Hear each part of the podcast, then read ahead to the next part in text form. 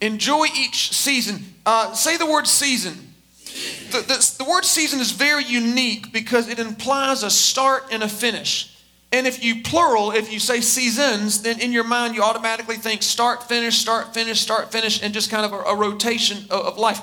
Life is a series of seasons. Every area of our life has an ebb and a flow. You may be doing great financially. It's summer season in your finances, you're paying bills, you're going on vacation, but maybe your relationship with your spouse needs some work right now. You may be doing great in your physical health, you have no problems, no concerns, but maybe spiritually speaking, you haven't spent time with God like you know you should, or you're not hearing from God as clear as you used to.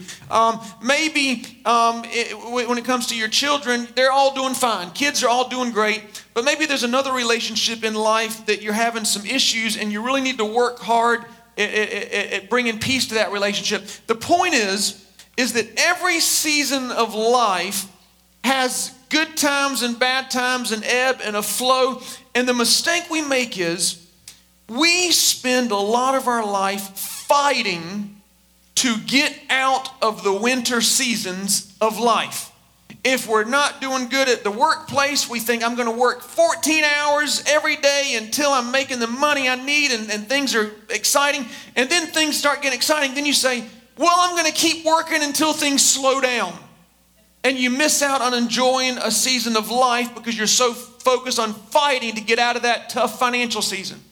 Or, um, or, or your kids are in diapers and you're fighting to get them out of diapers. And then, as soon as they get out of diapers, then you're fighting to get them in school. And then, as soon as they get in school, you're fighting. You need to hurry up and get your driver's license so you can drive yourself everywhere. And then they get their driver's license. You need to get a job. And then they fight to get them to college. And they miss out very important seasons of their child's life because they're fighting to get to the next season.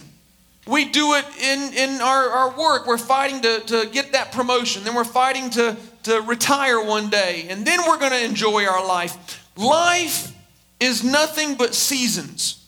And we tend to always be distracted by the winter seasons of life rather than enjoying every part of what God has us in.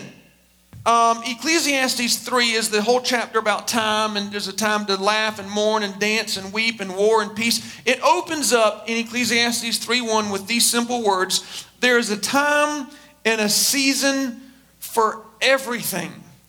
Each season of your life is part of your destiny.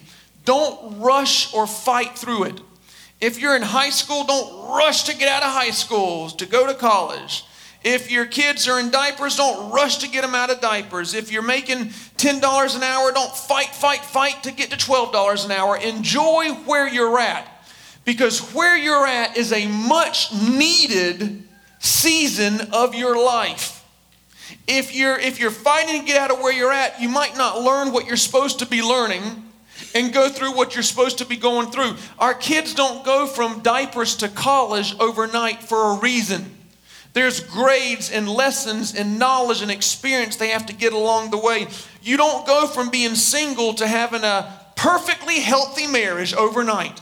You have to go through times to learn how to live with each other and learn how to fight together. You know, sometimes young couples, um, they'll, they'll, they'll call me, you know, because there's arguments and stuff. And, and the goal for marriage is not to not fight. That's not the goal. In fact, if you never, ever, ever fight, sometimes I think maybe somebody's scared to share their heart with their spouse. They're scared, you know, how they're going to be received. So it's good to fight, but you got to learn how to fight. There's a season of your life where you have to learn to how to fight in your. It's just a season. It's just a season. Um, every day when my son Asher gets off the bus, we play this game called Foursquare. It's where you have a ball and four squares. And so we play, and, and, and Asher loves it. But lately we've been playing, and there's been these giant mosquitoes. I mean, they look like they were from the Jurassic period. They stayed around from the dinosaurs. I'm scared it's going to suck all the blood out of my head if it bites me. And Asher is allergic to mosquitoes. If, if one bites him anywhere, his whole ligament swells up. He's so allergic. And so it's very uncomfortable for us right now with these huge mosquitoes out there. And so I did some research and I discovered that here in Myrtle Beach, this past winter, was not as cold as it normally gets. It did not get below freezing as much as it should have or as much as it's supposed to. So it didn't kill off all the bugs that normally die during winter season. Now, you and I, we were much more comfortable this past winter. We didn't have to, you know, go out in the freeze and cold so much. Um, I mean, in Myrtle Beach, if it gets below 60, that's our, you know, that, that, means we can pull all the winter outfits out. We got our nice jackets on, our scarf, toboggan. It's 59 degrees. What are we going to do, you know? And so we were more comfortable this past winter, but now spring isn't what it should have been because we missed a necessary but uncomfortable part of life. We miss the freeze that's supposed to come with winter. And the same thing is true if you go rushing through life trying to fight everything that's not going your way, just telling yourself, oh, after I get over this hurdle, then I'm going to relax, then I'm going to serve God. After I get past this addiction I have in my life, then I'm going to join the church and serve God. And what the problem is, is you'll spend years trying to overcome that addiction, and as soon as God helps you overcome, you'll discover there's another addiction in your life. You're addicted to TV, you're addicted to sweets, you're addicted to gossiping, you're addicted to negativity, something. We can't say, God, I'm going to honor you after you pull me out of winter season. God, I'm going to give you my all after I overcome this negative part of life. Every part of life has its positives and its negatives. I've learned that there's a blessing and a burden in every season. Here's our problem is we always focus on the burden. And we're deceived into thinking after I get through this season of life, it's going to be easier. But there's every season has a burden that you don't see until you get there. we always think, man, if I could just get through this, everything's going to be fine. I'm going to be able to serve God better, and I'm going to have better relations. I'm going to sleep better at night. But no matter what season you're in, there's always a burden.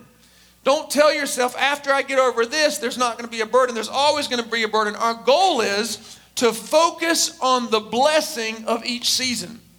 So, today's sermon isn't just trying to get you to enjoy every season, but I want to teach you how to enjoy every season. Here's how the book of Psalms opens up the whole book opens up with saying if you hang around the right people, if you meditate on God's word, if you obey God, verse 3 says, you'll be like a tree planted by the water, producing fruit every season without fail. Everybody say, producing fruit. The goal for every season is not to be comfortable. The goal for every season is not to get your way. The goal for every season is not to fight to get to the next part of life. The goal is to produce fruit right where God has you. And a lot of times we like to um, blame the reason we're not producing fruit on what's going on around us. Well, the reason I'm not tithing is because I don't make enough money. Well, you're making something, right? Well, the reason I'm not serving God is because I have this awful bad habit and addiction. Wait a minute, so you're telling me after you're perfect, then you're going to serve God? It's never going to happen for you. The goal should be right where God has me, how can I produce fruit? Right where God has me, how can I serve Him better? How can I honor Him? How can I help people? How can I, how can I have the ministry God's called me to have? How can, I, how can I focus on the blessing of what God's called me to do right where I'm at? Um, the story of Joseph starts in Genesis 37 and it says in verse 5 that Joseph had a dream. He told his brothers about it. They hated him. Joseph was in spring. Now he's all of a sudden in winter because his brothers sold him into slavery. Now, as a slave, Joseph could have thought, you know what? I'm not going to do anything good. I'm going to wait till God brings me out. After God brings me back into springtime, then I'm going to do my best to honor him.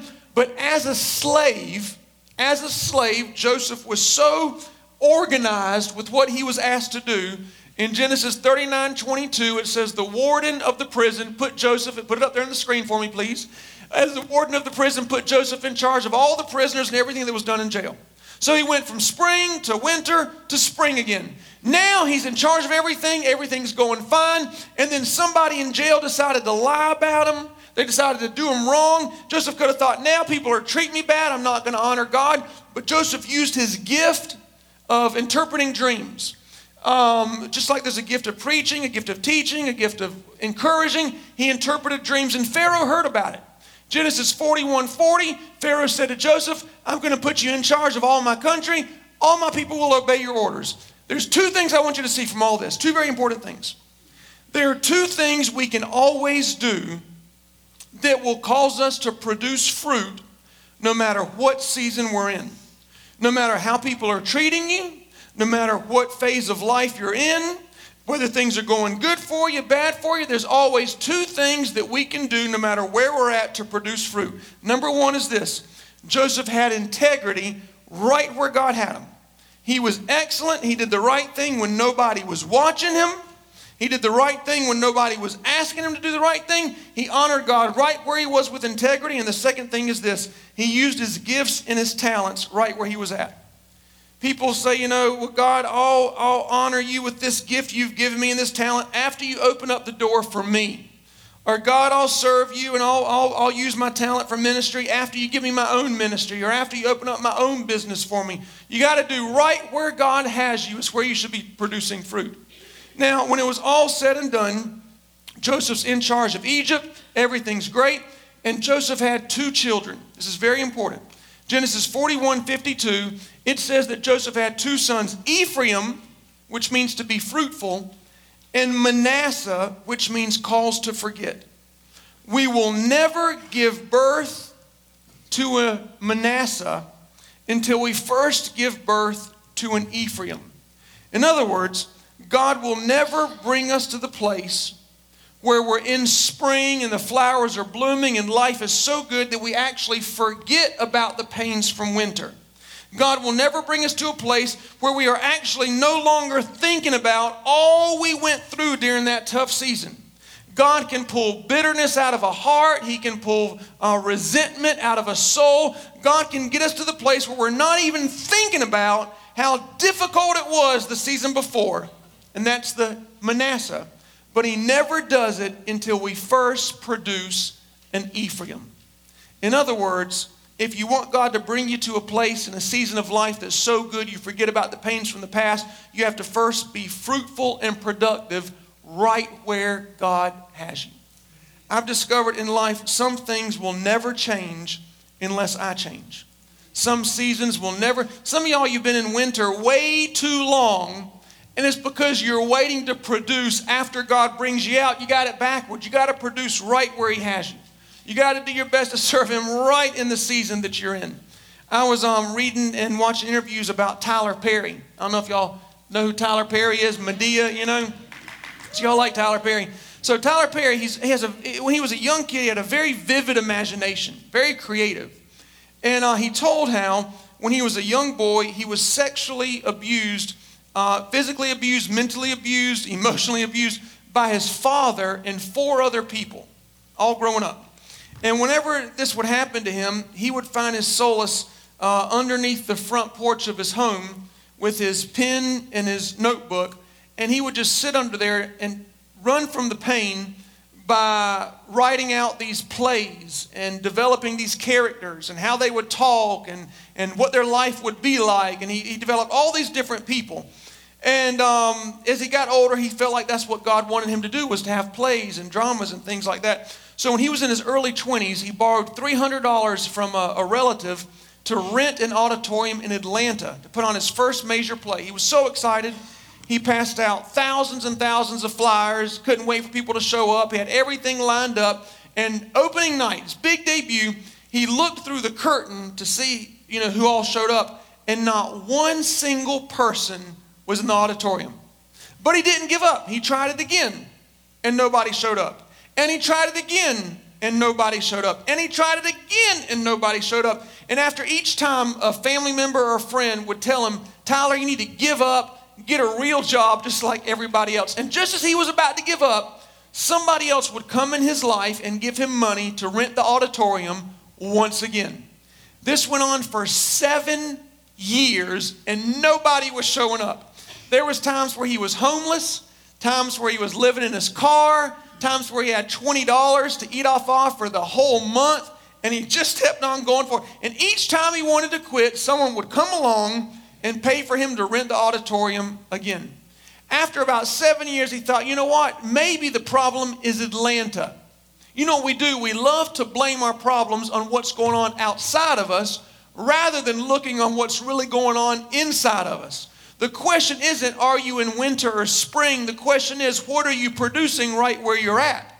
And so Tyler thought, okay, maybe it's Atlanta's fault. So he went to South Carolina. He came and he rented a big auditorium here and he passed out thousands of flyers and he was getting a good response. People kept saying they were going to show up. It looked like he was going to have a big crowd.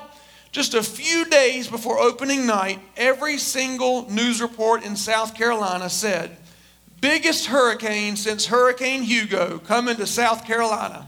Nobody showed up once again. They wouldn't even let people in the auditorium if they did show up because of the hurricane. He went back to Atlanta. It's interesting, Tyler had the same talent then that he has now. He had the same imagination and creativity that he has now. He had the same ability then that he has now. He was just going through a winter season of life. When he came back to Atlanta, he tried again. Rented the auditorium just like before, passed out flyers just like normal. Five minutes before the screen was going to open up, he looked behind the curtain, see who showed up. This time, the entire auditorium was packed. There was a line from the main doors all the way outside around the side of the street. In the interview, he told that night started the night of his success. He's now, his net worth is $600, $600 million net worth, and he's the most, um, most uh, uh, popular and most successful African American film producer in history. But here's the interesting story the night that started his success happened the night after he forgave his father and those other four people who had did him wrong. And he said, You know what? He said, I had the talent, I had the ability, but here's what he said I didn't have the character. He said, If God had given me that spring season back then, I wouldn't have had the ability to maintain it because of what was going on inside of me. He said, The most interesting thing happened the day after he forgave his dad, the whole place was packed. And he could not help but put the two of those things together. God knows when to bring us out of our winter season. He knows how to bring us out of our winter season. Galatians 6 9 says, Don't get tired of doing right, for in due season you shall reap if you faint not. The thing about the word season is, is it doesn't say lifetime, it says season. And we get so deceived into thinking it's going to be like this the rest of our life. Anytime we're going through a tough season, we think, I'm going to be discouraged like this the rest of my life. I'm going to be poor like this the rest of my life. I'm going to be unsuccessful the rest of my life. You can't believe the enemy when he whispers those lies to you. If you will not get tired of doing right, God has promised a due season will always come your way. John 15, if you got your Bibles there, verse 16 is one to highlight. It says, I chose you and I put you in the world to produce much fruit. I find the enemy loves to use winter seasons to deceive us into not producing fruit. He'll use abuse. You can't produce any fruit because of what people have done to you. He'll use rejection. You can't produce any fruit because of how people have not accepted you and approved of you. On and on. He uses sickness. He uses, um, he uses age. Whenever you get to that age where you're retired and you think, okay, I can retire, I'm done with life, God does not let you off the hook because of your age. He does not let you off the hook from producing fruit because you're sick. He doesn't let you off the hook from producing fruit because you're young. He doesn't let you off the hook from producing fruit because you're old. Every one of us are called to produce fruit. In fact, there's a scripture here and it's only for some of y'all. And I don't know who it's for. I'll let you decide if this is for you or not. But Psalms 148 12 says this Praise God, you old people. Who's it? It's for Bob. I know that. It's for Betty. Who else? It's for Betty twice. Um,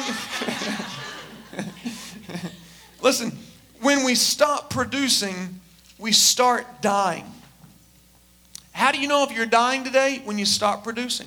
I heard about this 86 uh, year old uh, lady. She lived in a nursing home and she wanted to try out the aerobics class and you know do something with her life. And so she said that she bent and she twisted and she gyrated back and forth and jumped up and down, and she perspired for over an hour. And she said by the time she got her leotards on, the class was over. but um, anyway, so listen, um, Lonnie and Kim, they're not old, but I do want to tell you something about them. Lonnie is an incredibly successful minister, incredibly successful.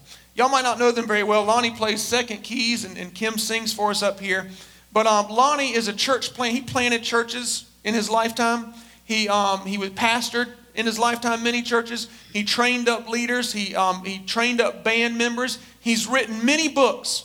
Dr. Lonnie Riley is an incredibly successful incredibly talented, incredibly experienced minister. When he came to Solid Rock here, I thought, man, I don't want to be friends with him because he's probably not going to like me, you know, because I thought he's going to come with his own ideas. He's going to want to change me. So I was very intimidated and very standoffish with him. But of course, we became great friends, and he's here now. What I love about Lonnie is he might not be producing the same fruit he used to produce. He's gone through some strokes, he's had a lot of health issues but it's not stopping him from producing fruit right where he's at. In fact, one of the greatest things that any older, successful pastor could ever do is to just be in a congregation and encourage a younger and not a successful pastor. That means more to me than anything. Just the fact that he's here to help do whatever we want him to do. He wrote books on pastoring, and he's here just to encourage me. No matter where you're at in life,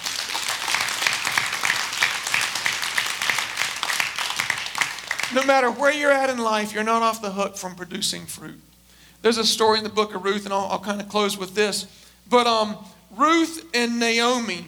Uh, Naomi was the older mother in law, Ruth was the younger daughter in law, and both of them lost their husbands. Both of them went through a tragic uh, winter season of their life. Naomi handled it a little bit differently than Ruth. Here was Naomi's attitude in Ruth 1:12. Naomi said, I am too old to have hope. Here's what she was saying The season that I'm in prevents me from having hope, prevents me from trying, prevents me from going forward. I'm just too old for anything good to happen. It got so bad in verse 20, she said, Don't even call me Naomi anymore. Call me Mara because I'm so bitter about my past. Here was this woman at one point in her life, the grass was green, the flowers were blooming. Now, because she went through a winter season, she's going to leave herself there. You know that sometimes just by the way you talk can determine how long you're going to stay in the season that you're in? Some of y'all are in winter a lot longer than you should be, and it's because of the words that are coming out of your mouth. And so Naomi just said, Listen, I'm bitter. Don't even call me Naomi anymore. Things are so bad. Well, Ruth handled it differently. Ruth decided to go and help her mother in law and serve somebody else and produce fruit in her life.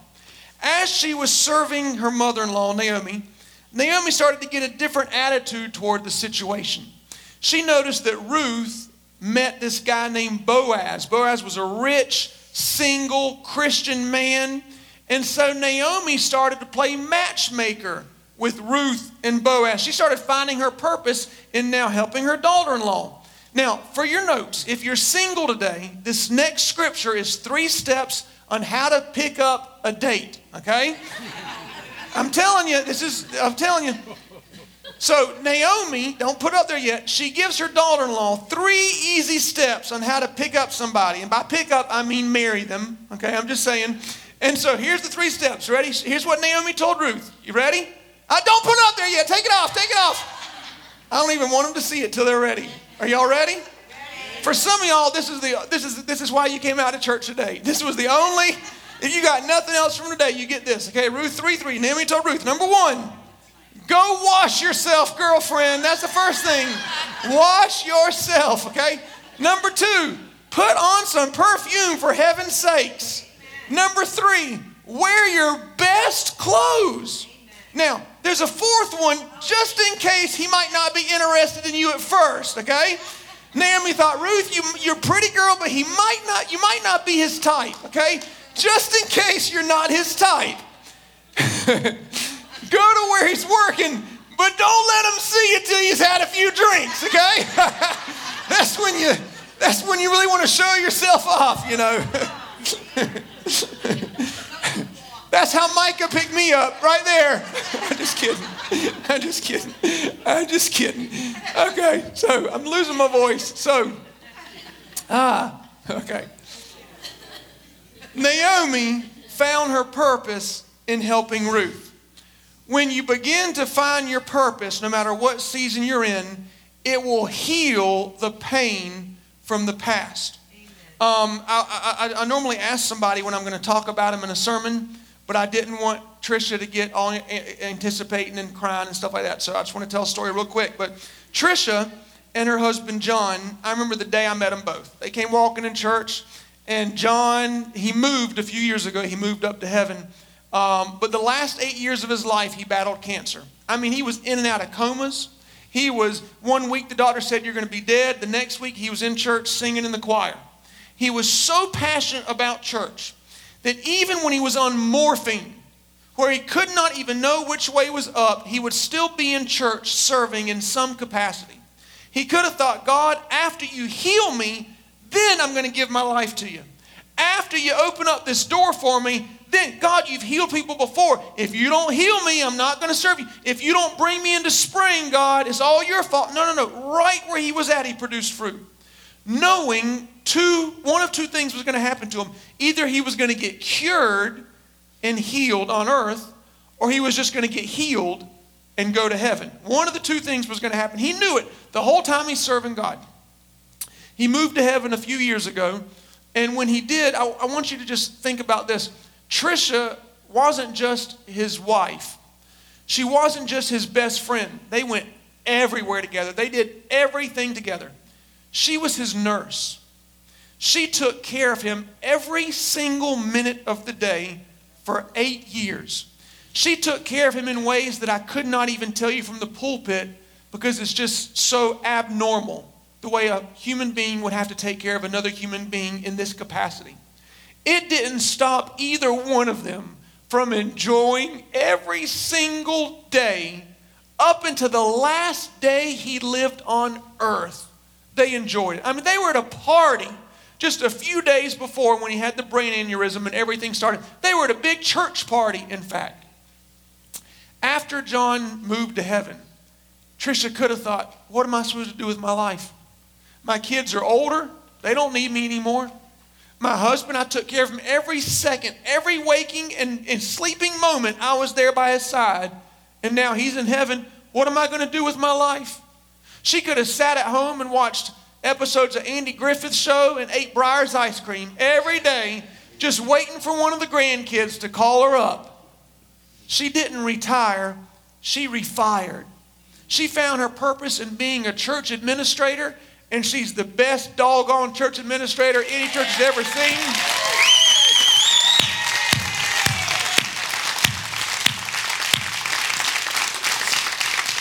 Look at them stand up for you. You see them stand up for you?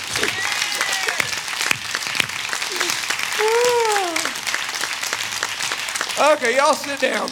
She's not that good, okay? Just I'm just kidding. I'm just kidding. I'm just kidding. I'm just kidding. She's like a mom to me and a whole church.